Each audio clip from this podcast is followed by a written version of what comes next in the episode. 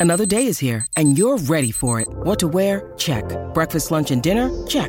Planning for what's next and how to save for it? That's where Bank of America can help. For your financial to-dos, Bank of America has experts ready to help get you closer to your goals. Get started at one of our local financial centers or 24-7 in our mobile banking app. Find a location near you at bankofamerica.com slash talk to us. What would you like the power to do? Mobile banking requires downloading the app and is only available for select devices. Message and data rates may apply. Bank of America and a member FDIC. When you need mealtime inspiration, it's worth shopping Kroger, where you'll find over 30,000 mouthwatering choices that excite your inner foodie. And no matter what tasty choice you make, you'll enjoy our everyday low prices, plus extra ways to save, like digital coupons worth over $600 each week. You can also save up to $1 off per gallon at the pump with fuel points. More savings and more inspiring flavors make shopping Kroger worth it every time. Kroger, fresh for everyone. Fuel restrictions apply.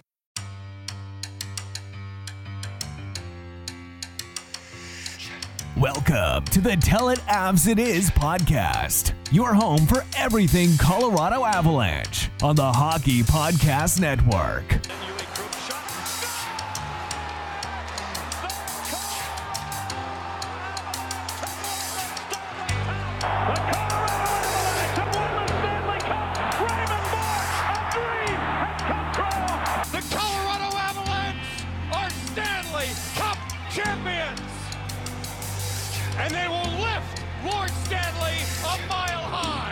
Here's your hosts, Griffin Youngs and Christian Boulay. Hello, everybody. Welcome back to another edition of the Tell It Avs It Is podcast on the Hockey Podcast Network. I'm Griffin Youngs, joined by Christian Boulay as always. Hope you all had a Merry Christmas and Happy Holidays because it is back to reality with the Colorado Avalanche, injuries galore, and the ultimate trap game against the Arizona Coyotes. They lose six to three in their first trip to Mullet Arena in a game that was crafted in a lab to piss me off. Yeah, it was uh, not a good game. It was just kind of a perfect storm. Uh, it was like a series of unfortunate events, is what I described this game as.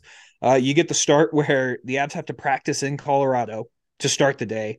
They then travel to Arizona. That gets delayed. So they arrive, what, like four hours before the game? Yeah, from what we saw, it was like six hours before the game, and the plane ride was incredibly bumpy. So already things are a mess, and they haven't even gotten on the way to the college arena yet.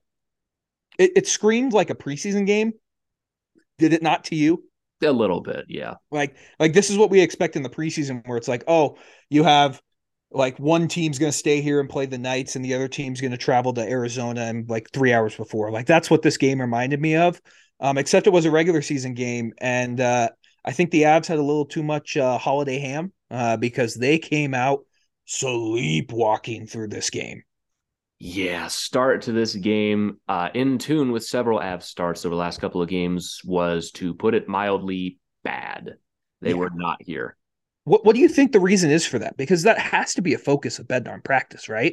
I mean, you would think, but this has definitely gotten to a point where this is a little more than just like, oh, last couple of games they haven't started great. This has been like a solid two, three weeks of they Yeah. step out on the ice and they're really not rolling until the second period. And as we saw in this game, you're not going to get away with that every single time. You've got to stamp this out eventually. I don't know what the cause is. I don't know if it was the plane ride coming in or everyone's just they they need a minute to get their wheels turning. They're not stretching enough. I have no idea what the cause is, but we've got to figure this out soon.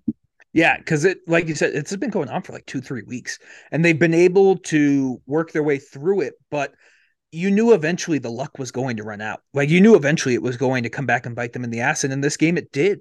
Uh, and I people give the Coyotes a lot of grief because they are the Coyotes, but they aren't that bad this year. Like they actually are not the worst team in the NHL, which is what a lot of people thought they'd be. This roster looks to me like one of the worst I've ever seen, but that almost kind of works to their advantage in a way because they're a very cohesive team that has a lot of positive energy around them. They're not good, but if you go into this game like the Avs did and you don't take them seriously, they're going to run all over you. Yeah, I mean, look at they've beaten what they've beaten the Avs now, they've beaten the Bruins, and they beat the Maple Leafs to start the like like they have some good wins. Yeah, I mean there there are some teams that are in much much worse shape than the Coyotes right now. They're going to finish at the bottom of the league, but going to Mullet Arena has been a trap game all season long. So what we talked about last episode, it's just you have to take them seriously. They're not good, and if you play well, you will beat them. And the Avs should have won this game, but they are a team that you have to show up to play. This is not the Blackhawks. Yeah, they they, and I think that's a credit to their coach because they play hard every single game. They do. Like they play hard every single game, and they it feels like they're in a majority of games. Um, and the Avs just didn't come out firing. The uh, Coyotes came out like guns ablazing. I think they started what like six shots to nothing in the first yep. five minutes of that game. Yep, six shots to nothing. You already had a goal from Gostisbehere in yeah. the opening minute of the game. I mean, it wasn't even close. The Aval- the, the Coyotes were running all over them. It, it. They were crushing them. They were getting to the net. They were shoving them out of the way. Georgiev was under fire. He breaks on one from Gostisbehere. The Avs get one back from Evan Rodriguez, who's been phenomenal so far. He was great again tonight. I, I yeah. thought I thought him and Newhook were two of the best players on the ice tonight. I, I completely agree. But not too long after that, the Coyotes take the lead once again, and it's just that in a microcosm, this game was the Avalanche get some momentum, immediately squander it. Yep. That I mean, that's the perfect summary of this game.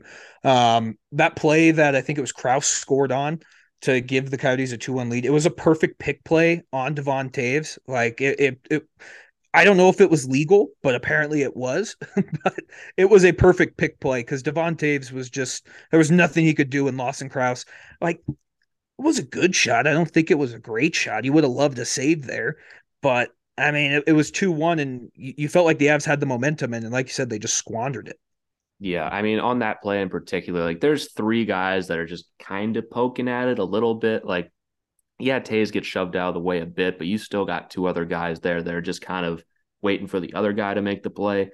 And like, yeah, you want Georgiev to make that save. It's a perfect backhand, but one you should probably be stopping most of the time. Just Lawson Crouse should not be carving up your defense down. The there. fact he has 14 goals is very impressive. Apparently, someone has to score on the Coyotes. Yeah. Apparently, it's Lawson Crouse this year at 14 goals, and Clayton Keller has 13. Yeah, that's what I'm saying. Like the Coyotes are not good, but they play hard and they have a chance in every game.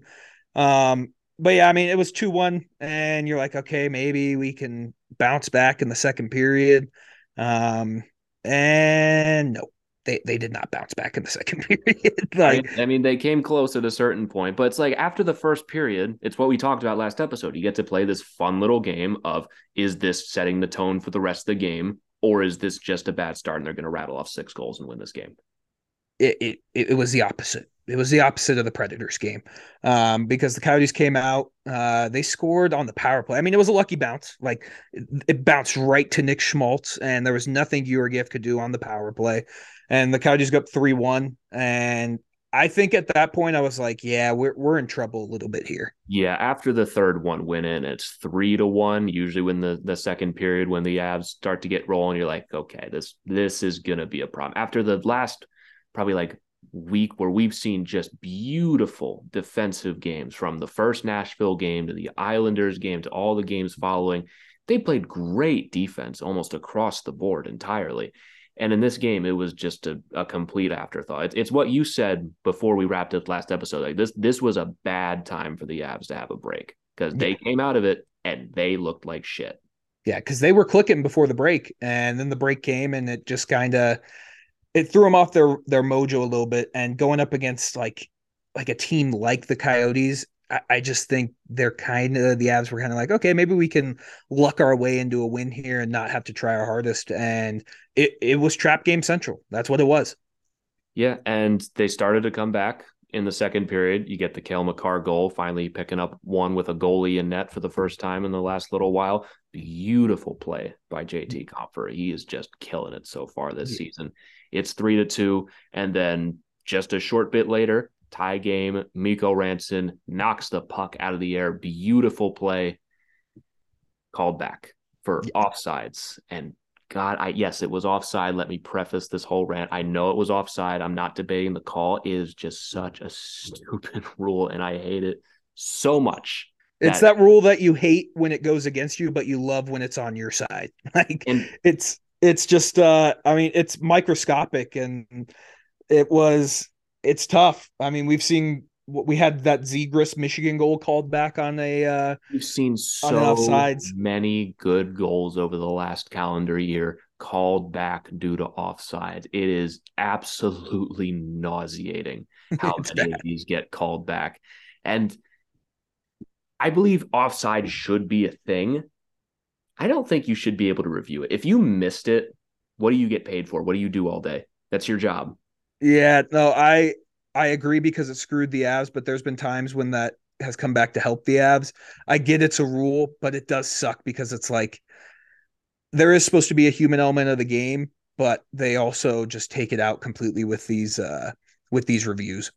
Yeah, it's you know, and this is where I understand the Matt Duchene hate because he ruined it for he did. everybody he did. with that goal several years ago. He ruined it because he was several miles offside and they just refused to call it for whatever reason. So now every single play comes down to the centimeter and we get all these sick goals like Rantanen's baseball goal tonight taken back because of this silly rule. And you can't even be mad about it because yeah, it was offside, but it's it's dumb. I hate it. It, it was just like I thought that play was kind of a uh, microcosm of what the game was for the Avs because Cale Makar 99 out of 100 times bring that brings that puck in clean but it hops on him. And it's just he couldn't get back on his stick and it was ruled off sides but it was a hell of a goal by Rantanen. Uh, you could tell it took a little bit of juice out of the Avs sails. like it, it definitely did because I can't imagine like you battle back you have two crazy goals in like what 30 seconds? Um, and it gets called back and the Avs not much you can do uh, after that. Well, there is more you can do. I didn't really like their response. Um, yeah, I mean, they, but, they, had a couple of scoring chances. You had the Cogliano scoring chance, but after that, I mean, it's like you said, this was the microcosm of the whole game. Where basically less than five minutes later, you get the Moser goal, and now it's four two Coyotes going into the third period. All that momentum is just completely gone. Yeah, and it's not very like the Avs to only get one power play in the game, but they only got one power play in the game. And that Lehkonen one that kind of put the Coyotes on that power play that the Avs killed off, but that extra time where he was getting back into the zone resulted in the goal. I didn't love the call. Um, I thought it was a little ticky tack. I thought the I thought the guy went uh, swimming. I thought he I, needed to snorkel. Um, did not touch him. Yeah, I, I thought he went swimming a little bit, but uh, yeah, I mean, it was just uh I didn't love the call, but I thought the Avs had a decent PK and then they just couldn't get the puck out. It's what we talk about all year, man. They just can't get the puck out of the zone. And it results in a goal like I, I know Georgiev is screened, but you need to make that save. Like th- you absolutely need that save. I think it's both on there. I mean, Georgiev did not have a great night tonight.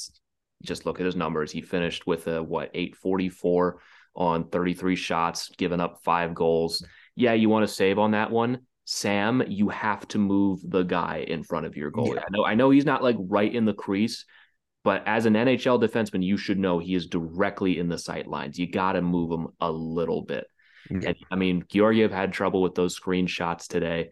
And what a surprise. The Avs don't win when Georgiev's not good. You can go and look at his last 20 games. When he plays well, we win. And when he doesn't, we lose. But yeah. Sam's got to move that guy. And Sam, he ended up picking up a point in this game on the on the Rantanen goal at the very end, but this was not his best night. No, him nor EJ had uh, particularly good nights tonight. I thought they were uh, bad. I thought outside of Makar and Toews, pretty much every defensive pair kind of stunk tonight. Yeah, I mean, and just man, the inconsistency with Girard and EJ, but especially Girard, just because he's yeah. younger. EJ's kind of more of the same game over game, some ups, some downs. Girard, especially these last weeks, we we come on here and we rave about him for an episode. He goes out the next game, he plays like shit. We talk about the next episode. Every alternating episode is Girard good, Girard bad. Like I'm picking on him and EJ here, and I'm focusing on Girard, but it applies to both of them here. Pick a lane. Are you going to be good or are you going to be bad? Yeah, because it's it's frustrating because, like you said, like he had a great game against Nashville, and then uh, tonight I don't know what it was. Like the puck was bouncing on him. I think there was a couple two on ones that result of him not being able to keep the puck in the offensive zone. He just did not play the puck the right way. Um, and this feeds the narrative of Sam Girard hate. It just does. Like this is these are the type of games where people who do not like Sam Girard are they love these days. They absolutely love these yeah, games because are, he he was not good. Yeah, these are the kind of games where they're vindicated, where they can see a play like that, where he's just he's just kind of chilling on the guy in front, not really in front of the net, but in the the way of the goal. He just kind of chilling with his stick on him, not really moving him. Like I know that's not your thing, but you got to do it a little bit here. And the thing for Girard coming into the season, which we've talked about a multitude of times so far, is he needs to start to sway people towards his side at the very least. You know, it would have been a successful season for Girard, and there's still time that you, we stop seeing these conversations. He really needs to leave no doubt. And we've talked about enough. We're not going to go back on this road again because we've talked about like six times this month. But he needs to leave no doubt, and he just is not doing that right now. He has one great game, and then he follows it up with this. Picked up a point, a second, a secondary assist. Other than that, was not good. No, he, he wasn't good, and I'm tired of having that conversation. I'm sure the coaching staff's tired of having these conversations, but these are the type of plays you expect from a uh, a younger defenseman. Which I, I would you consider Girard still young? He's what 24. I mean, he's technically young. I mean, he's been in the NHL since he was like 18. He's still 24. He's technically still young, but this is his what sixth season in the league. Yeah, his sixties. Is he is he the new Andre Burakovsky of the Avs? Mm, there's comparables, but Burky with the Caps was in his own league because Burky never got. Girard has had every opportunity to be Sam Girard. Burky was constantly disrupted in Washington. Yeah, I I don't know. I just think of it. It's like the talent's there, and he just can't put it together. And if Sam Girard ever moves on, he's gonna be a fucking sick defenseman for another team, and it's just gonna be like, damn, why couldn't you fucking do that here? Um, because the flashes are there, the talent's there. Um, and we, on the last episode, we were like him and Eric Johnson. They're back to being like the great second pair they usually are, and here we are four days later, being like, yeah, maybe, maybe not. yeah, and here we are, basically not even a week later, being like, nobody misses Byram and Manson more than these guys right now. Yeah. They're they're getting rode into the ground and getting exposed sometimes when the Avs need them for really big minutes. Like the, these kind of games can't happen. No, they absolutely can't with those guys out because they are they're your second pair. Like you can't play Makar and Toews the entire game. Although, like you, you probably I mean, could. Maybe you could. I mean, you could probably play Makar and Toews forty minutes. You probably could. Uh, it it would not be good for the long term future of this team, but you probably could play them 40 minutes, uh, just given those two ice time. But you need that second pair to be good. And when that second pair is good, the Avs win. When it's not good, the Avs lose. Yeah. Um, it's just plain and simple as that. So hopefully we're coming on on Saturday after the Maple Leafs game and we're talking about how Sam Girard and Eric Johnson turned it around. They played great these last two games, and we'll get to have that fun conversation of like, like I think back of the, you remember that scene in The Office where Michael Scott's talking about getting the vasectomy, like snip, snap, snip, snap, like that. That's how I feel about Girard and Eric Johnson right now. I'm going to nod my head and pretend I understood that reference. Have you not seen The Office? I, have seen The Office, but I don't watch the. I don't watch every single show and have it ingrained in my memory. You're crazy, bro. That's that is that is the. You've said some takes on here. That may be the wildest. That's not even. That's not, even guy. a take. It's just I genuinely just don't have it ingrained in my memory. You're crazy, on, it's a bro. background show roast this man in the comments chat. This is crazy man. In the in the comments. Those are our reviews. Please leave five stars. Five stars but tell griffin he needs to watch the office more. I'll give you my peacock account and you can watch it man. It's the greatest show of all time. Um, so, I've, so I have heard so many times. It's but a, listen fine show. I do not have the patience for super long tv shows most of the time I'm not a. Pa- I'm, I don't know if you guys have picked up on this not a patient guy at all. Yeah, I figured, I figured, but uh, yeah, that, that's what Sam Girard and Eric Johnson remind me of right now is the snip, snap, snip, snap um, of play.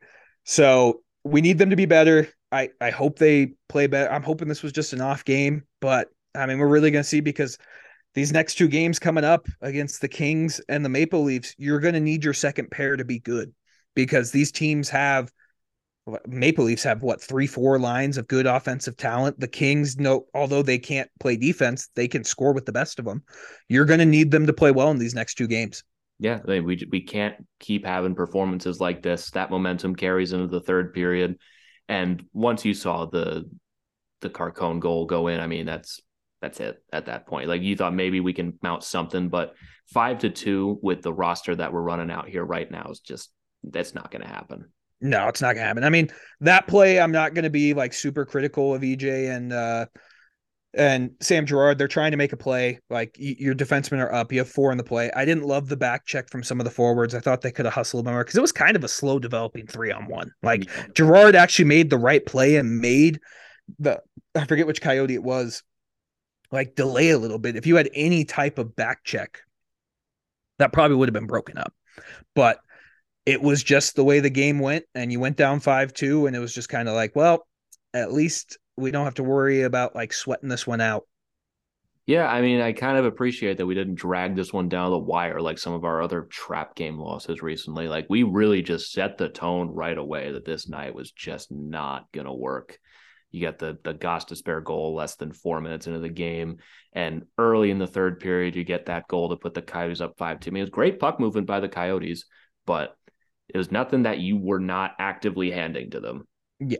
I mean, it, it's exactly perfect words put in my mouth, man. Like they, they just handed that three on one to them, and it was just kind of a lackadaisical effort all night. And this was, this was just a perfect example of it. So you go down five two. Uh, Mikko gets one what like a minute and a half later, like Pretty on much. a sweet deflection. Um, his twenty fourth of the season. Yeah, twenty fourth so, of the season basically just not even two minutes after the goal from the Coyotes makes it five to three, makes you think you got some. If there was any positive to take from this game, Rantanen just keeps on rolling. This man is mm-hmm. absolutely unstoppable right now. He's at 24 goals on the season so far. Ties him with Bo Horvat, or did Horvat score tonight? I think the I think Horvat scored tonight, so he's at 25. But he's tied now with Robertson and Pastrnak at 24. Probably not going to catch McDavid, who is currently at 30, but that's not he scored again tonight scored again, so at 31 now, which is yeah. stupid. It's probably not going to catch him, but in a with the rest of the mortals, he is two behind Tage Thompson right now for the the honorary league lead for people not named Connor McDavid. Yeah, I mean they should give a second place trophy to the uh, goal scorers this year. I mean, it's just what McDavid's doing is absolutely he's on pace for like 155 points this year. Like that is stupid. like, are we talking enough about McDavid, honestly, for the kind of season that he's having? The Oilers are not good. no, he's just dragging them along. It's so funny. Did you see that his point streak right now? He's on a 16 game point streak and he's 32 points in that stretch. Yeah. He's just he's an animal, man. And the fact that we were able to contain him in the Western Conference Final Tour, we held him to what eight points in four games. And you're like, that was a good job. And that, that was, was, a good an, job. That was a major accomplishment. good job holding the, him to two points a game. Uh, yeah, he's absurd. It would be very Oilers though if he goes 155 points and they miss the playoffs. That would be very Oilers. And like I just don't know how you can even possibly do that. I mean, they're I don't now. they're in now and tied with Seattle. Seattle's four games in hand, but I just man, I don't see how you can have McDavid in this shitty of a division and miss the playoffs. I would love to see it because that would be very funny. Oh, you know, if that happened that way, you know, Bedard would end up on the Oilers. Like they would have a 0.2 percent chance of winning the lottery, and they'd fucking win it. Yeah, that's why I like this new system now, where it's like if you're below ten, you can only move up ten spots. Yeah, but it would be very funny and very Oilers that he gets like 155 points. They miss the playoffs and he doesn't win MVP because he's not in the playoffs. Yeah, because everyone's because everyone's going to have the conversation about like, well, if you didn't make the playoffs, are you really the most valuable player? I kind of need that to happen. I think that would be peak in I think, I think we need that. I think we need to start yeah. bringing those conversations back. I, I feel like the hockey community has gotten too positive lately. We need a little, yeah. More, we need a little more toxicity in our exactly. Lives, right? We need bringing back I mean, the Hart conversations again because they've gotten so, too boring. It's been too obvious lately. Yeah, because I want Mikko Rantanen to win it. So, um, just McDavid, like, don't have Stuart Skinner go out there. I think he made like 49 saves tonight, and they barely beat Calgary. But yeah, I mean, it was just a. Uh, I would love to see Mikko win it, but let, us be real. It's it's Connor McDavid's trophy to lose. Yeah, it, um, it's really just a race for who's getting second at this. Yeah, point. And honestly, that should be able to go on a Hall of Fame resume this season. it, it should. But yeah, I mean, Mikko. yeah, we talked about the acrobatic goal he had that was called back because of uh, offsides. He gets one here. And like you said, it gave the Avs maybe a little bit of hope. Uh, but I feel like the Avs just, they didn't really like capitalize yeah. on it too much. I felt like they, they kind of squandered those next five minutes of the game because they, they had the momentum and I don't remember a dangerous scoring chance until like six minutes left in the game when EJ threw it off the crossbar. Yeah, I mean, and while while we were talking about McDavid, I was just racking my brain trying to think of anything after this that was like they were showing something. I can't remember anything. And then right after that, you have the Brad Hunt delay a game penalty. Perfect description of this game. You get a little bit of momentum. You think, okay, if you get one more, all of a sudden it's a one goal game. You're playing Connor Ingram. You just need one with the net empty, and you can at least steal a point out of this disaster. Hunt throws it right over the net immediately. I thought, nope, this game's over. Yeah, because those two minutes were crucial, and the Avs just really never got going after that. Like that one play, like I think the Avs hit what like two or three posts in this game. Makar hit one early. EJ hit one. Yeah. Um, everything went wrong in this game. I mean, yeah. everything that can go wrong in a game like this. The only thing that went right is nobody got hurt, and that is a well, that that we know of. That, that we, know, know of, of course. But the fact that we are at this point after the game and we don't know of anyone being injured is a net positive for the Avs recently. Other than that, from the plane ride to the end of the game, everything was shit. It, it was. And it just, it, these games are going to happen. It's a long 82 game season. You don't want to lose points to the Coyotes. Um, but we remember last year, like they what they lose they lost twice to the Coyotes, if I remember right. Didn't we yeah, they broke our they broke our home winning streak. Yeah.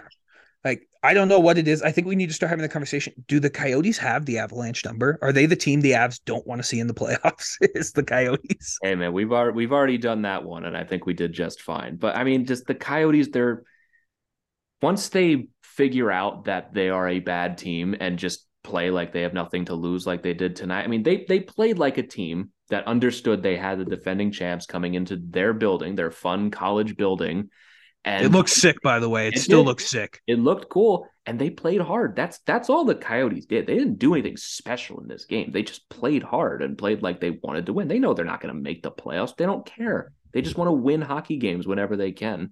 And the Avs, they were not there tonight. And when you play a team that's playing hard and has NHL players on them, everyone on the Coyotes is an NHL player by definition. They are the the best of the best in the world. The Avs simply just didn't feel like it tonight, and it shows. It shows. It's a tough loss. Uh, I imagine that against the Kings, this is going to be a completely different game. Um, for some reason, the Kings starting goalie is uh, Copley. I believe his first name's Pheonix. Pheonix uh, Copley, uh, former Caps goalie. So yeah, I, I, know a thing or two about him. Like somehow he's probably going to play at Vezina level in this game, but the Kings. I don't know how they're in the playoffs. It's a testament to how bad the Pacific Division is, uh, because the Kings. I think they have a negative goal differential, if I'm not mistaken. Like, I'm pretty sure they have a negative goal differential. They've scored 121 goals and given up 128, and somehow they are eighth in the NHL. Yeah, like they give up a lot of goals. So going against Pheonix Copley or Jonathan Quick, the Avs should should win that game. They should. If they have a performance like they did tonight against the Coyotes, we could get boat raced by the Kings. We could. We definitely could. And even before we finish up completely on the Coyotes game, I have to voice my biggest frustration. You know how I've been begging for a goalie to have a mediocre game against us? They did. Connor Ingram was a sub 900 and we lost. I'm so, I'm so upset about this.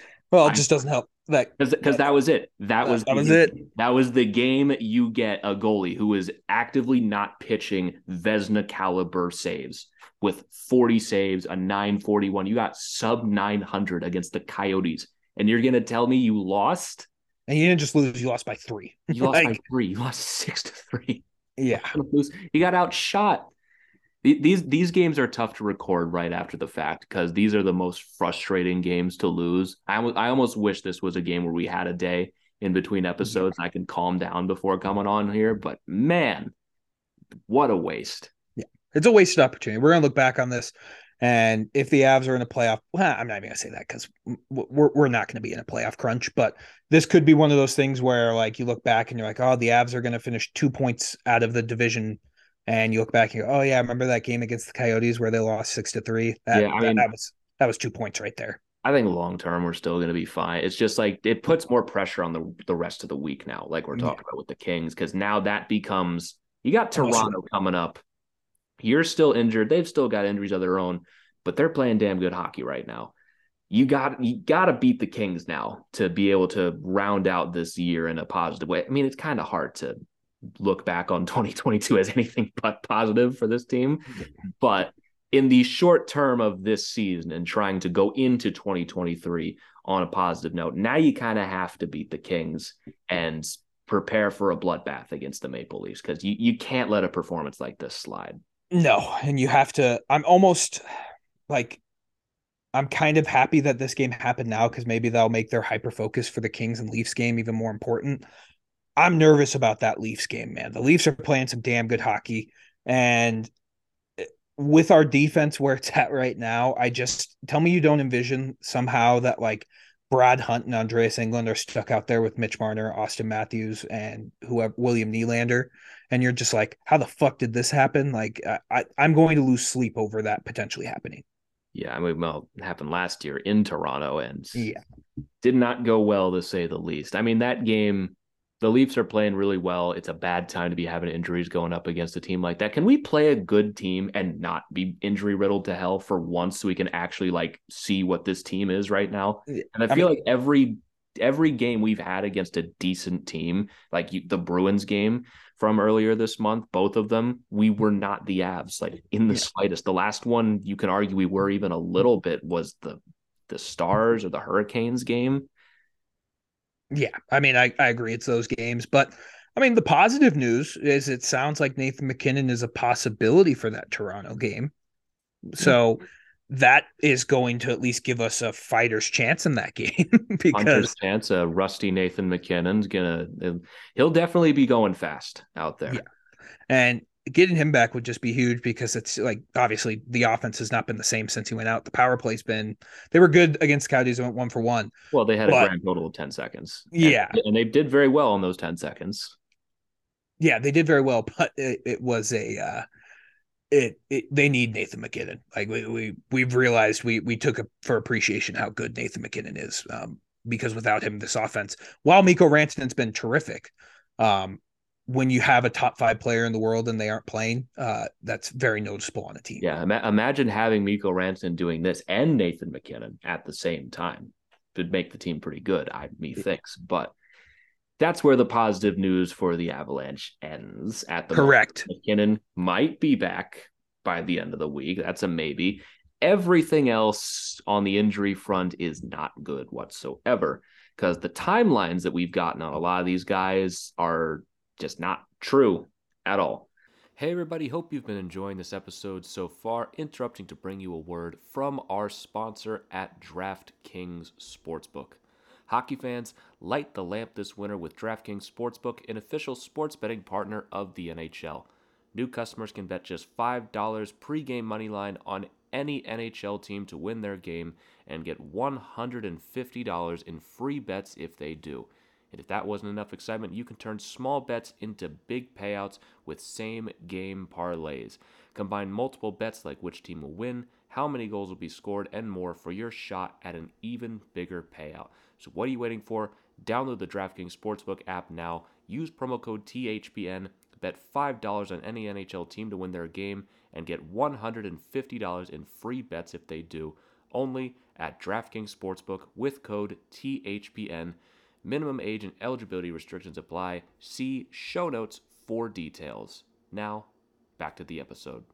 Basically, Bednar went on altitude today and said Landeskog, Byram, and Manson are not close to returning. MacKinnon is skating and they think he's getting close. Helm has no exact timeline. Kaut is week to week. Nichushkin expected to miss time. And we didn't even mention this. Uh, Frankie's currently out with a lower body thing as well. We don't really know for how long. So JoJo was there tonight. What the what the fuck? What happened? How did it get worse when we weren't playing? I gonna be honest, I forgot Cal got hurt. I'm gonna I, be honest I did too. That's why I had to pull, that's why I had to pull that up because I knew I was going to forget something. Yeah. Um, but yeah, I mean, it, it's not good. The good news with Nichushkin, if there is any, it, it doesn't sound too serious. Um, Bednar's words, I believe, were some time for Yes, sometime. uh, Val. And like you said, like the progno like the prognoses we got, that's a big word. I'm just busting out big words today. Yeah. Um, yeah. I was going to um, say the source, and I couldn't even say that. yeah, it's all right. It's late at night. Um Byram, we talked about this on the last episode. Like, we don't know what happened. Like, this screams like he started to skate and it got worse and he had to get surgery of some kind. Like, Well, that's what this screams to me. when reading between the lines, or basically Bednar just flat out said that the timelines were wrong and they were never going to return at this point at all. It's just they got the timelines wrong on this. And there there have been times when the Avs are dealing with injuries that the training staff and the health staff I feel I feel like takes unnecessary arrows just because freak shit happens in a game. Timelines, I feel like that's that's a fair criticism because like how did this happen where we thought we were going to have Manson back in a month and Byram was week to week and now we're coming up on what's it been like 25 30 games since he's played at this point like that's a point where you're like that can't happen we're trying to run a team here and if we think a guy's going to be back in 6 weeks it can't be 3 months kind of thing Yeah.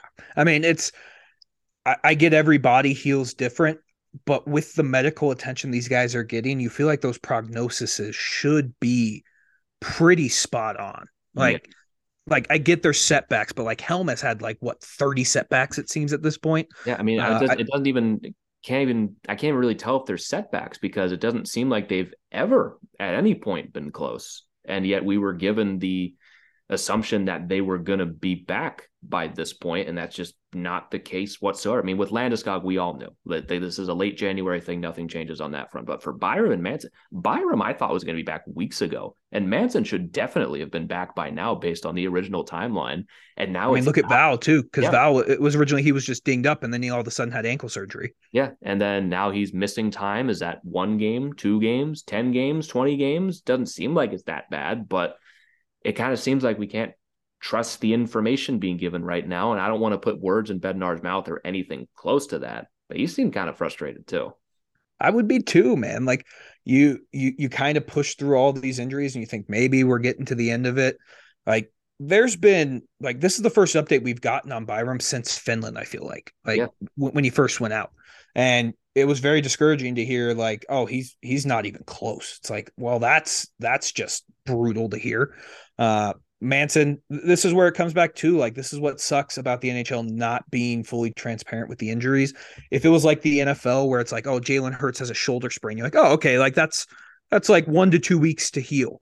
This is just like upper body. It's like, did he break his arm? Did he separate his shoulder? What the fuck happened that this is all of a sudden turned? And Byram, it's lower body. Did he tear something? Did like what happened that he has all of a sudden been out for almost two and a half months now? Yeah. And how did it go from he's always week to week? It's not, it's, it's bad, but it's not too bad to now like, I'm wondering like, did he like that? Like, did he tear a ligament or something Yeah. like that? Did Manson break his arm?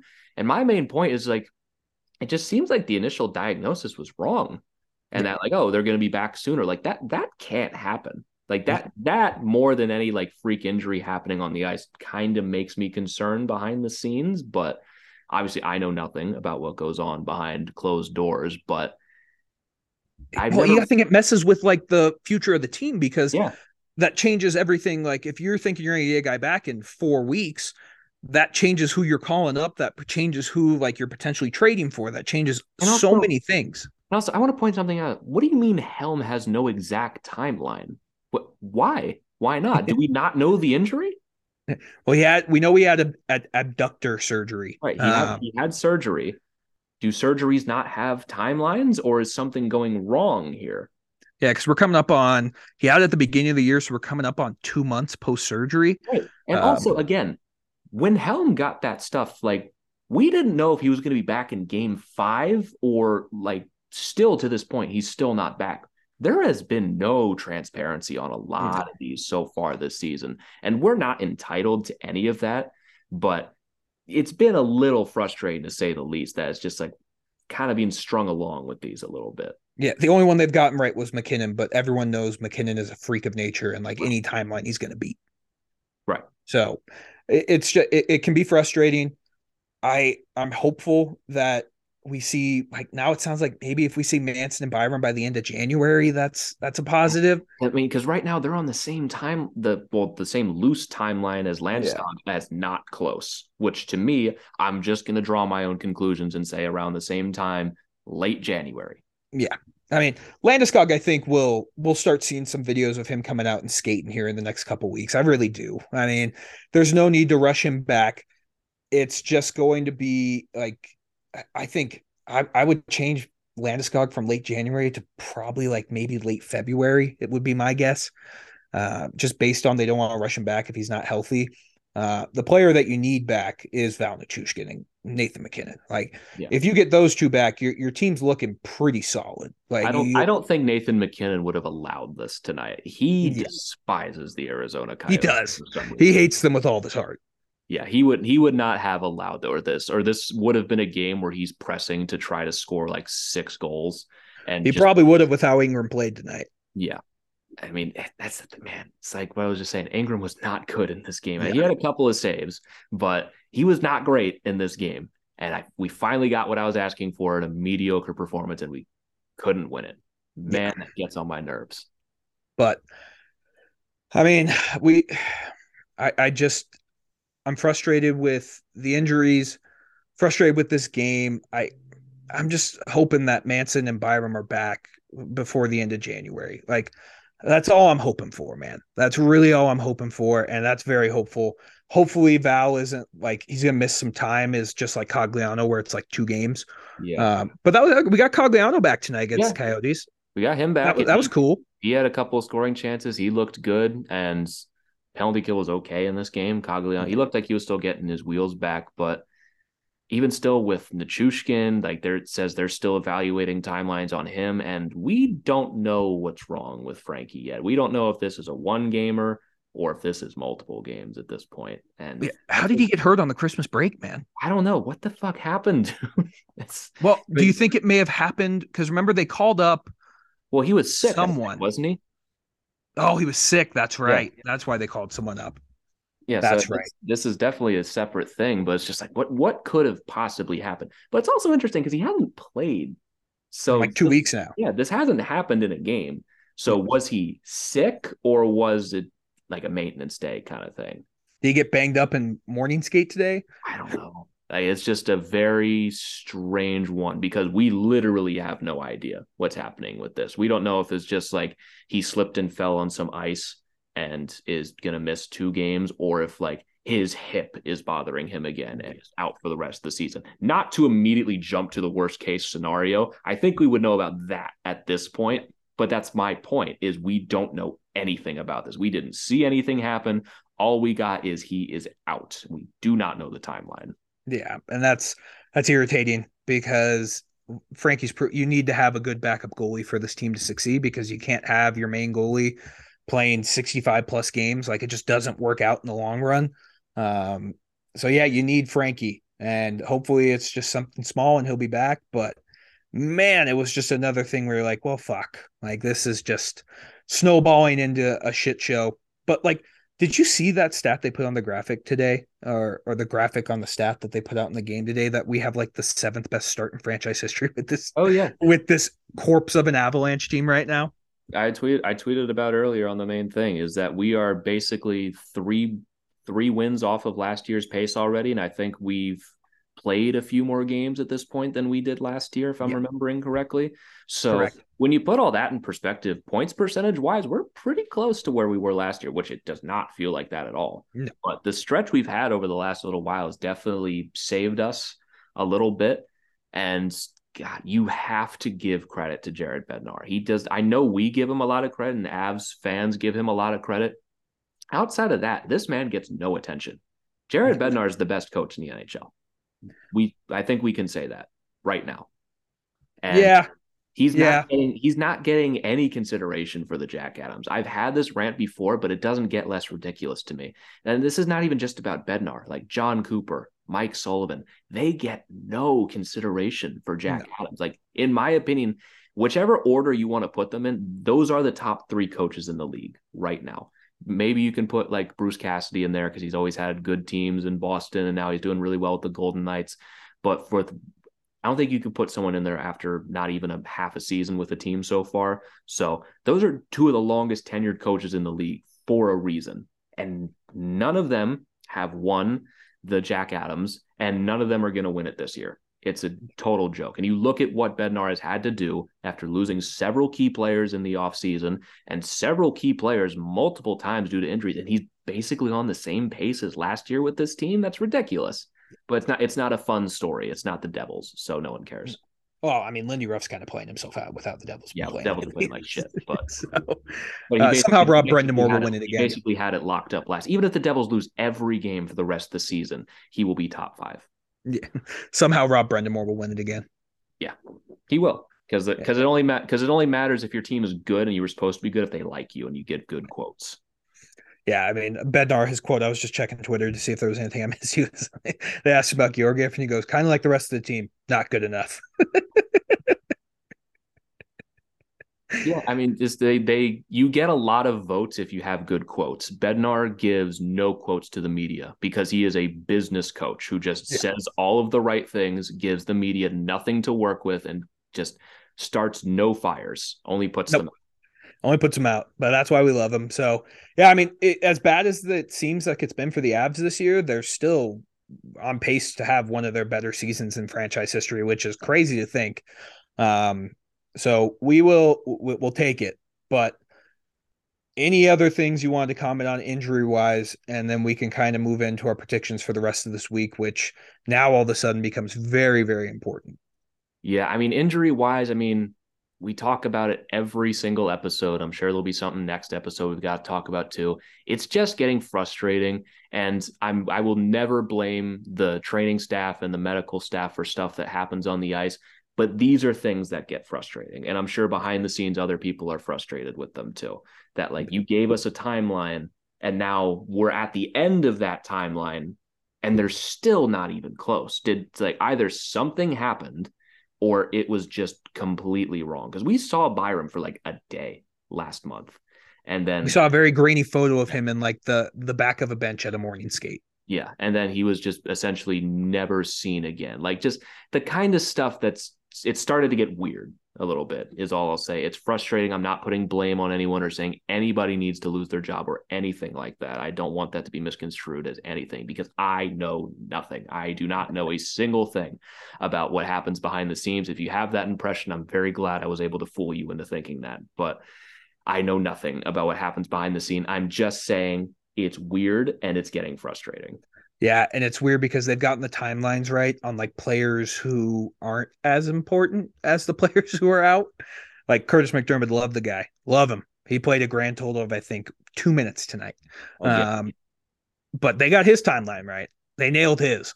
Uh, but yeah, I mean, it's hopefully it gets better. We'll see some positives going forward with this team. Um, on the injury front. Like I think play wise, like this game against the Coyotes, you just flush it down and you you yeah. bounce back. I mean, look at the Bruins lost to the Senators tonight. Like, uh, you know, it was a weird night in hockey when that shit's fucking happening. With the Bruins, if they lose in a shootout, did they really lose? I'm gonna count it as a loss because I bet I mean, on the Senators money line. That's true. So. I mean, it, it counts as a loss. But that's my thing with shootouts. Is is was it really a loss yeah. or is it a tie with extra steps? Because I mean, like you look at the Avs and the rest of the NHL, like you look at some scores from that. I mean, the Caps blanked the Rangers, and we the Caps have been playing better, but that was with TJ Oshie. TJ Oshie's out. If I if am yeah, I correct well, there? Well, the Caps are 10 1 0 in their last 11 games. Now all of a sudden they're third in the Metro and two points behind the Devils. Yeah. So the Caps are playing well, but like, would you rather be in the Avs situation or the Rangers situation? Because the Rangers look like they are barely staying afloat. The Rangers are 100% healthy right now and just yeah. had that game. The Rangers are going to be a hot and cold team for the rest of the season, and maybe they make the playoffs. The Avs, everyone knows they're going to be fine. And when they're healthy, this is the team to beat, no matter where they are in the standings. And I still fully believe they're at least going to the Stanley Cup final yeah. if they are healthy in the playoffs. because that's the key. And like we, have talked about the Oilers a little bit. The Oilers are pretty healthy right now too, and they oh. still like they're battling right now. The Flames are, I feel like, pretty damn healthy. They're battling. The Avs are not healthy and they're staying afloat. Yeah. The so only, the only other team that's super banged up right now in the West is Winnipeg, and they've been struggling a bit. They got beat up by Minnesota tonight, and other than that, most teams have been pretty. Vegas is banged up right now. They're missing Eichel a little bit, and I think they're missing a few other guys that I'm not thinking of off the top of my head, but they're missing a few guys. For the Avs to be still sticking around at this point, and they're very much in the division race with games in hand on everybody. Once they're healthy, they're going to rattle off wins and be just fine. And they've been rattling off wins. And this is hopefully going to be a one off because we saw it against the Sabres. They had a terrible game and they bounced back and had a great performance the next night. So maybe it's what you were saying. Maybe this is just the kind of thing that just needs to happen like every two weeks or so where you, you just don't play your best and you come back for the next couple of games and you kick some ass because you're going to need it. You got the Kings coming up, and then it is Toronto, and then it is Vegas, Vegas. essentially, where you got one day off where it's New Year's, you get drunk and you go and you play Vegas the next night, which generally doesn't mix very well, Vegas and hangovers. But we'll see how it all goes. That's I, a back to back. No, it's you have oh. you have New Year's off. So you have New Year's Eve Toronto and then this January 2nd you have Vegas both at home. I'd almost wish that was a back to back because then they can't go out and party. like, who, almost, says that? It, who says it would stop them anyway? Yeah, I mean Bednar should call practice on fucking New Year's Day. Just fucking go. but, but but we'll see. Um, yeah, I mean that Kings game I'm looking at right now. The Kings are battling with the Knights right now. It's tied two two in the third period. We talked about the Kings. They aren't great defensively. They somehow are eighth in the league. They haven't played a ton more games than I feel like everyone else.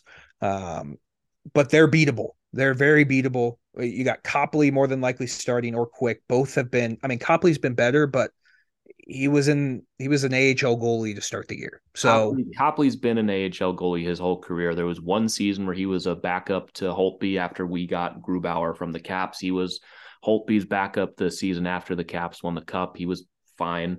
Then he went to the AHL. He's been fine his whole career. He yeah. came into the Kings this season as their third string goalie. He was a, a signing that nobody even noticed because I think it was like three days after. Yep. And he's a fine goalie, but I also think he's benefiting right now from no one really knows how to beat this guy. And then we're going to be looking at this in 25 games like, oh, Copley's a 902. Yeah. And I think the Avs can beat him. Uh, I think the Avs win that game against LA. I, I think it's closer than we will like. I think they win it like four three in overtime. Stop stealing my scores. we're just on the same page, man. We really, we, it's like we're annoyingly on the same page most yeah. of the time with most things. It doesn't make great radio when we agree on everything all the time.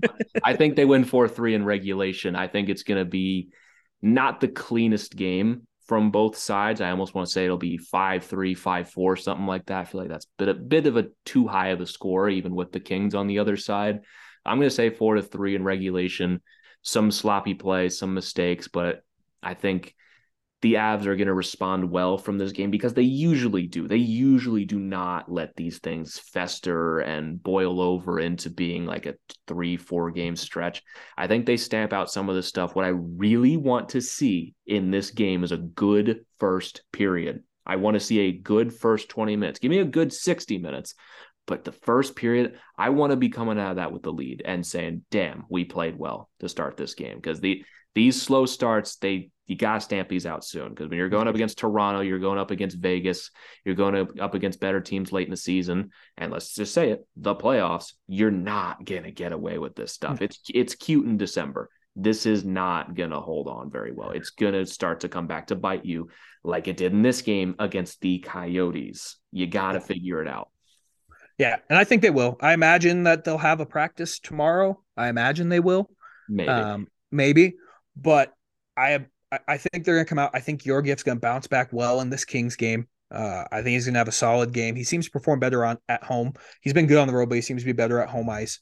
Uh, so I think he's gonna bounce back. I think the Avs play a good game, but the Kings offensively are surprisingly pretty dangerous. Uh, so I think I think Georgiev plays well, but it's still going to be a tight game. I still think it's an overtime game, just because while the Kings we don't think are the greatest team, they still are like more than likely going to be a playoff team. So we'll we'll see, but I, I think it's gonna be close. I think the Avs win it, um, and then that sets up a date with Toronto that I imagined at the beginning of the year seemed really, really fun. And it's still going to be a good game. But with how banged up the Avs are and how banged up the Leafs are, like the Leafs are still pretty banged up, right? Yeah, they're still missing Morgan Rielly. I think Rasmus Sandin just went down with some stuff. I can very quickly try to find their injury list, but it seems like it's growing every day. Yeah, their defensemen have taken it. Their forward yeah. group's hanging in there pretty well. Yeah, I mean, um, Sandin's out, Rielly's out, Jake. Oh yeah, that stuff with Jake Muzzin. We never talked about it. That was some scary stuff. I think was happening with, yeah. with his spine or something yep. like that. His back. Like, that's some. I hope he can play again. Nick Robertson's LTIR. Uh, they moved Victor Mete LTIR. So I mean, it's not it's not Avs bad, but they're missing some pieces. Their defense is pretty banged up, but still looking pretty good. And hey, former Av Connor Timmins, he's getting some minutes. Uh, Connor Timmins revenge game, man. He's coming. Uh, him and Dryden Hunt are going to have a big game. No, I'm kidding. Uh, I think that Dennis, leaves... Denis Malgin will score in this game. I, I hope so. He's he played so. well. He played well in this game against the Coyotes. He's come close. The finishing ability, it's not always there with him. He's got the speed. I think he gets one just because it's the Leafs. That'd be cool. I'd take that. But th- this game, to me, just with how this team's played so far, like the Maple Leafs are kind of your worst nightmare to play against because they are very skilled offensively and they match the Avs speed wise, I feel like. Um, and with the Avs players out, granted, if MacKinnon comes back, that's a big difference. But it's uh, also his first game back. Yeah, his first game back. That scares me a little bit in this game. Um, I think the Leafs are a very good team. They'll choke in the playoffs like they always do uh, because the playoff seeding in the NHL is fucking stupid. Um, they're, they're going to play the Lightning again. yeah, one that is the most ridiculous thing. Yeah, like the Leafs get kind of fucked that way. I do. I don't feel bad for the Leafs because it is very fun to watch them lose. Uh, but that is kind of shitty luck. Like yeah. this team's been really good for like five years in a row, and they've just gotten the worst first round matchups. Oh, yeah. I mean, just that it's no one cares because it's the Leafs, but if this wasn't the Leafs, it would probably get a bit of attention that the the playoff system is utterly broken. The the, yes. two, the two versus three in division is not fair. And the the Bruins, the Leafs, and the Lightning have gone nowhere for five years. They have just consistently been at the top with Florida randomly sprinkled in there sometimes.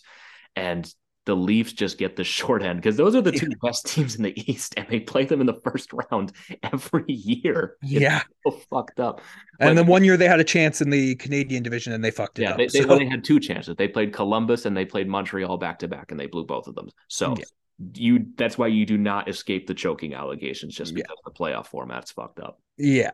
But that for the Avs against the Leafs, I I think there's a possibility the Avs win this game. I don't feel great about it. Like I, I don't think we're necessarily going to pull this one out. Uh, but if we can get a point out of this game, I'll be very, very happy. You're going to need Georgiev to stand on his head. Like he's going to need to play fantastic. And like I said earlier in the episode, like my nightmare scenario is Brad Hunt and Andreas Englund out there against Matthews, Marner, and Nylander. Like that, that's my nightmare. And you know what's going to happen every once in a while. You know, and, you know what the real nightmare is? You remember last uh, game in Toronto who was in net? Oh, Jonas Johansson. Yeah, that's that's also yes, a nightmare scenario. Yes, he's back with the team. Yeah. Yeah. I mean, it's it's that this game terrifies me. Uh just because the Leafs are going to try and prove something. The only way we have a chance, and I think it's it's a possibility if MacKinnon plays. Matt Murray starts in goal. I like my odds against Matt Murray. I do. He's been playing better. Samsonov is I think Samsonov's taken a little bit of a hit lately ever since the Caps kind of shattered his confidence. I think I'd prefer Samsonov right now if I had to play one of them because Murray is just on it so far this season. But they both definitely have their moments. But I completely agree that I think the the Leafs, as of right now, with the way the Avs are are banged up, are a tough matchup for this team. Yeah. Because the the way last year's team was is however you want to play us, we can beat you at it. And that applied to teams like the Leafs and it applied to teams like Nashville, where all they want to do is grind it out. And even like a team like Tampa, who can do both. We could do everything better than you. When we don't have MacKinnon and we don't have Landeskog and we're missing our second pair, it's really tough to take it to Toronto at their own game. And when they have a really risky goaltending in, in net that has really worked out this season, and you have Murray and Samsonov playing at like above 920 levels, this is a tough matchup for this team right now. I would, like you said, the Avs in every single game they play, even with injuries, always have a chance just because they are so damn good. And Georgiev, when he's on it, is just a goddamn superstar and can do whatever he wants. But realistically, when you look at this matchup and have to make a prediction, the Leafs are just rolling right now. And it makes this game against the Kings important because I think you got to win this one because I don't know if this one's going to go too well. I'm going to say yeah. the Leafs win four to two. I think four to two is a gracious score. I think if they, uh, you know what, I like four to two. I'll change it just to be different. I, I think the Leafs win five two. Okay, that's usually what we do. We we change our score and then we just add one to the other. Yeah, like I, I just I don't see the Avs winning this game. Uh, unless MacKinnon comes back, he's playing at a fucking unreal level. We get Rantanen playing the same way. Like there is a formula for the Avs to win this game. Yeah, it's just. I, I think it's going to be a good game. I'm not. I don't think the Leafs are going to blow us out of the water.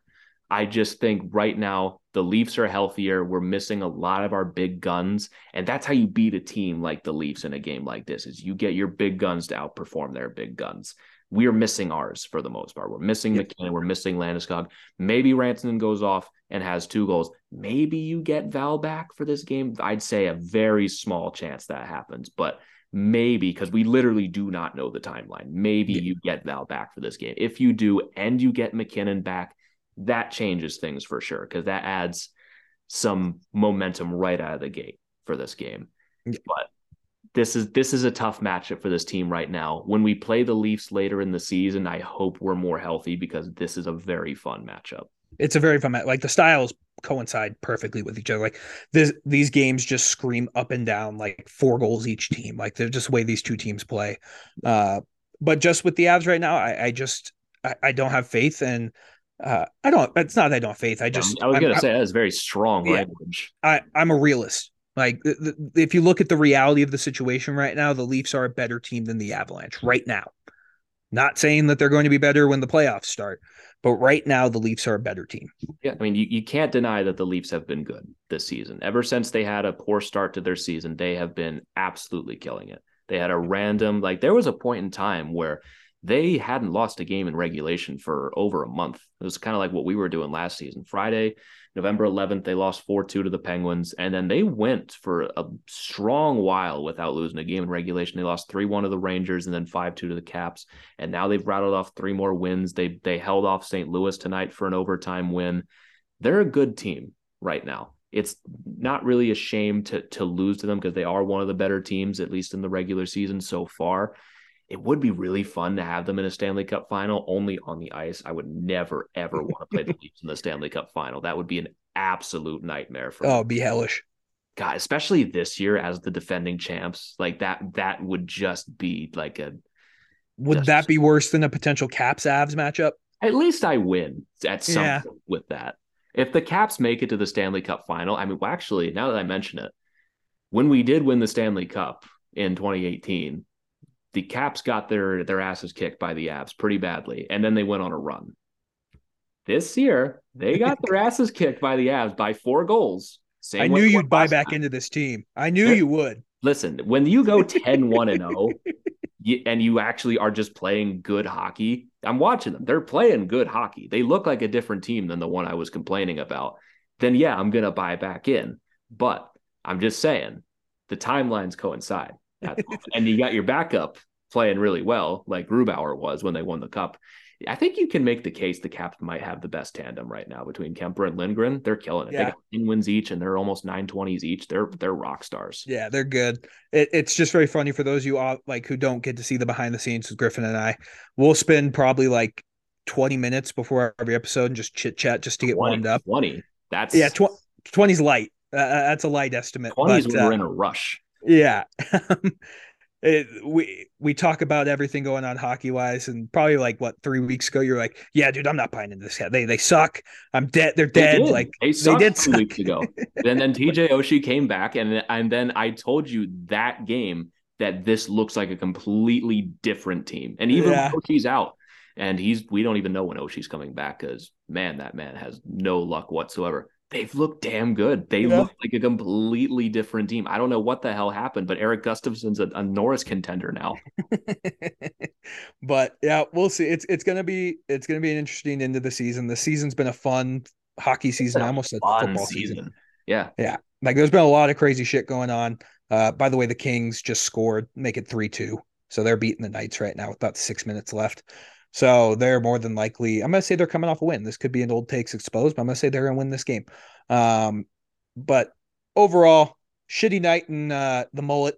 Uh, I didn't expect this to be our first appearance in the mullet be this bad, but it was.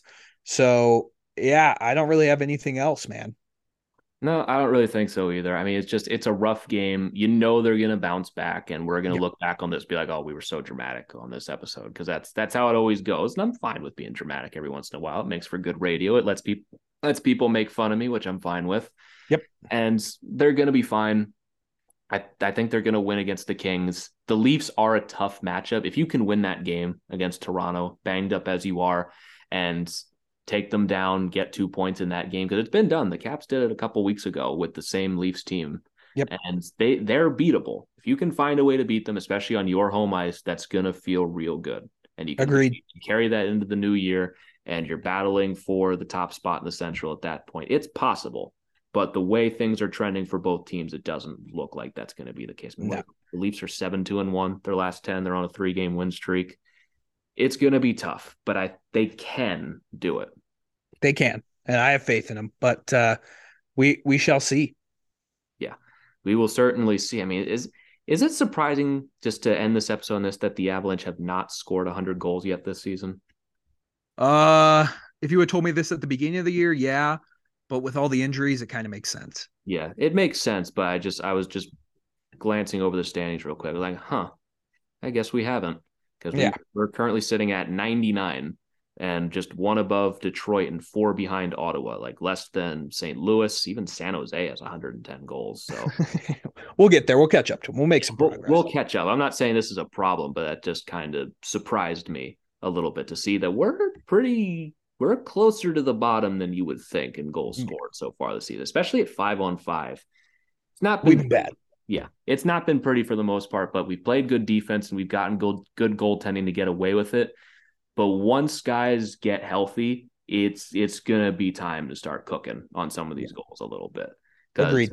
Under the hood, I was mentioning that like we're pretty close to last year's pace. Under the hood, we're not close the numbers are not as good as they were last year. So, hoping things can turn around a little bit. Things are not bad, not even panic worthy. Uh, I mean, when you lose to the Coyotes, it's it's easy to get in those spirals of like what what just happened. So I said at the beginning of the season, if you lose to this Coyotes team, you got to really ask yourself what happened. They're better than we thought, and we they did not take them seriously in yep. this game. And we'll see what can happen against the Kings. The Kings are a good team that has slowed down the amount of goals they've given up. So it's going to be tough. I don't want to overlook them and immediately look to the Leafs game, but that game's going to be tough. The Leafs are going to be tough. It's going to be time once again to find out exactly what this team has in them right now. Yeah. We're Sun uh, Sunday's episode could be a very telling episode of uh, where this team's at. Yeah, well, you might just be in a horrible mood anyway. Yeah, I mean, let's be real. Like we, we could be. Yeah, but uh, I mean, I'm, I'm feeling good. The Broncos fired Nathaniel Hackett. Like there's a glimmer of hope again in Colorado sports. The Nuggets are good. The Avs yeah, are going to be good. There's a, there's a glimmer of hope indeed. Yeah. Maybe one day one of these teams will bring home a title. Maybe we'll see. Not the Broncos anytime soon. I can guarantee you fucking that. Not, not with that Russell Wilson contract. Yeah. So, but yeah, man, let's uh let's send these people on their uh their merry way. Um, it's merry like Christmas, I guess. Yeah, you see what I did there. You see what I did there. Uh, Griffin's going to talk about the SeatGeek promo code you should use. Um, I can tell you right now, tickets for the Kings game where they're going to be wearing those sweet reverse retros. I saw some for 62 on SeatGeek, and then for a Maple Leafs game, which is an original six, like the original six always are tough games to get $66. So Griffin's going to tell you about a code that you can use, and you can come into those games and save some serious money. Yeah, if you're looking to go to any of those games, we got a we got a little deal for you. Just we got, a little bit. We got some cooking up for you. If you've never used SeatGeek before, you can download the app right now. We're gonna let you know a little secret. You can use promo code Tell It It Is. It's the name of the show. You can't forget it, and you can save fifty dollars or twenty dollars on your first order of fifty dollars or more. I wish you could save that much money, but that'd be sweet. That would be sick. So all you gotta do if you're buying one of those tickets for sixty six bucks, promo code Tell It as it is, and you're saving 20 bucks right there. You're saving big money at that point. And free money at that point. It helps out the show. We would appreciate it. And if you forgot to give Christmas presents to anybody and you feel like you're a bad husband or a bad son or anything like that, this is a very easy way to make up for that. We're trying to we're trying to help you here. We're trying to save you some money. We've been telling you this for please, like months now. Please so. use the code. Please give us money too. We'd love it. We'd love we it, love and that money. would help us tremendously. I love money. It's the only reason I do this show is money and influence for the very little we get. Yeah. yeah. Because we, oh yeah, oh yeah, because we get money on this oh, show oh, yeah. for sure. We definitely. I. That's why I live in my apartment.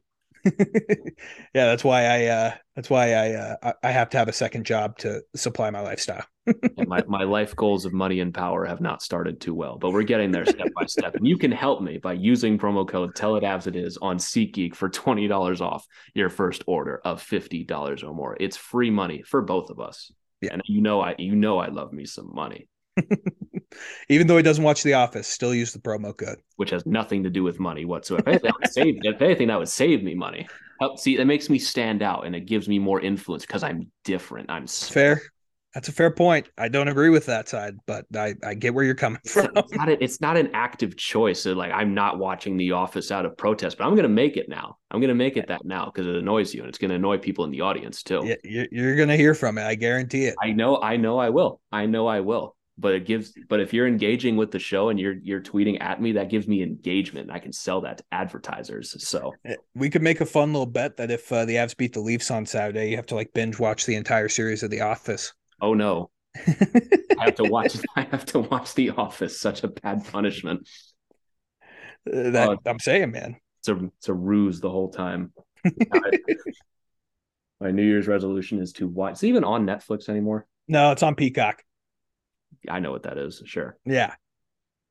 So but anyway, The Office, great show you should watch it for me and then tell me exactly what happens in it too. And then use promo code TELEDAVS is on SeatGeek for $20 off your first order, $50 or more. Or you could stay home and watch The Office, according to Christian. Your choice. Yeah, do do whatever's best for you. I, I will not discourage you either way. No, you can do whatever you want. It's a free country, it's free life. You do whatever you want. You got free will.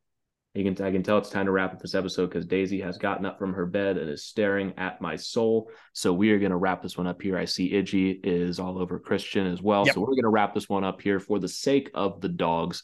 Uh, I already did the promo, but again, promo code Devs is on SeatGeek for twenty dollars off your first order, fifty dollars or more. If you want to follow us on Twitter, you can follow me at G Youngs NHL. You can follow Christian at Christian underscore Belay, and you can follow the show at Tell It Avs Is. If you want to follow me, I'll start live tweeting The Office more often now and make very funny and relevant Office references all of the time with all the funny Office gifs on Twitter. you call it a GIF or you call it a GIF? This is important. GIF. It's a GIF. Thank you. At least we agree on we agree on everything, but we had to agree on that. It's not called it, it's it's not called graphics. It's called a GIF. G, the G stands for graphics. And they go, oh, the creator calls it GIF. Okay, well he's wrong and stupid. He doesn't know how he doesn't know how to spell his own creation. That's not our problem. Ah, but anyway, before we get on that rant again, we're gonna wrap this one up here. Thank you all so very much for tuning in, and we will catch you all next time. But until then, Merry Christmas. Hope you had a wonderful Christmas. Happy holiday. Happy New Year. Let's go, Avs.